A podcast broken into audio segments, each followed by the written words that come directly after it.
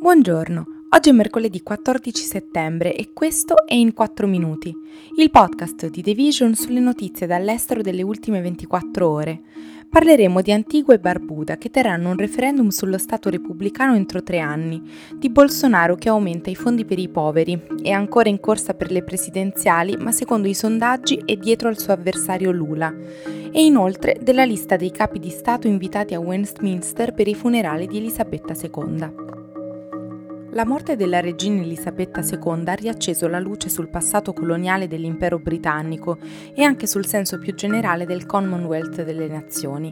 Le due isole caraibiche di Antigua e Barbuda hanno fatto sapere di voler indire un referendum entro tre anni sulla possibilità per il paese di diventare una repubblica.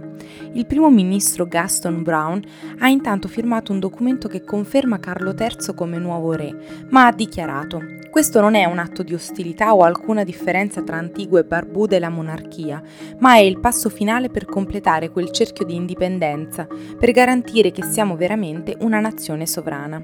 Secondo le intenzioni del primo ministro, già anticipate all'inizio dell'anno durante il viaggio di Edoardo Conte di Wessex, figlio minore di Elisabetta II e Filippo, Antigua e Barbuda rimarrebbero una delle nazioni che compongono il Commonwealth, ma cambierebbero il loro status.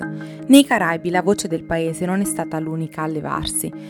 A fare da eco ci sono stati il primo ministro della Giamaica Andrew Holness che ha suggerito a William McKay in un loro recente viaggio che il suo potrebbe essere il prossimo Stato a diventare una repubblica e il ministro del Belize che ha detto che forse è raggiunto il momento di fare il passo successivo per possedere veramente la nostra indipendenza. Dopo quel viaggio, all'inizio dell'anno, William ha riconosciuto che i giorni della monarchia nei Caraibi possono essere contati, affermando che nel futuro spetta al popolo decidere. Con i brasiliani alle prese con l'inflazione a due cifre e le elezioni che si avvicinano, il presidente Jair Bolsonaro è entrato in azione.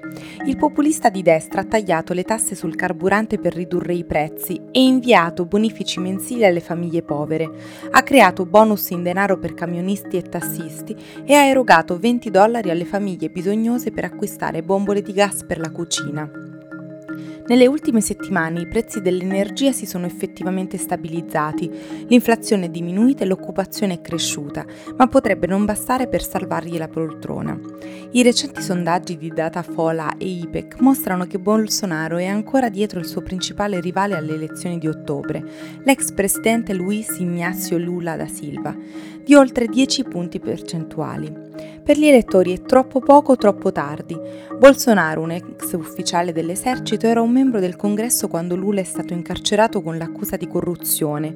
Poi lo ha sostituito, sfruttando la frustrazione anti-establishment per gestire uno dei grandi sconvolgimenti elettorali nel paese più grande dell'America Latina.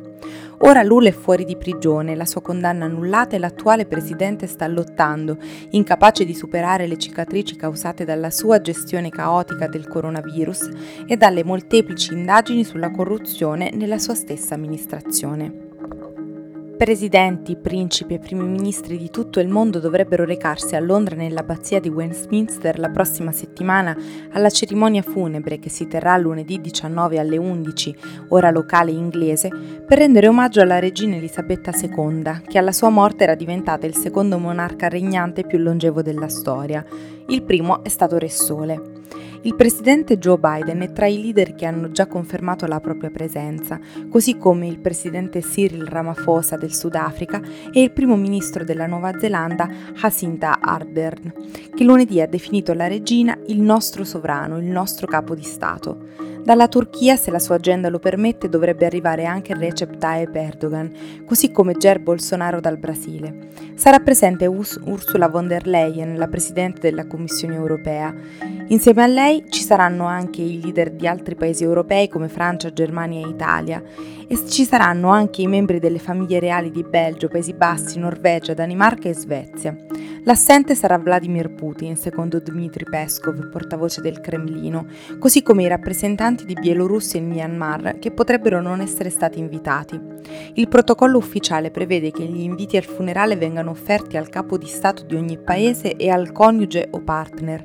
Ai leader mondiali presenti è stato chiesto di limitare l'uso di auto, jet privati ed elicotteri nel loro viaggio verso l'evento. Questo è tutto da The Vision, a domani!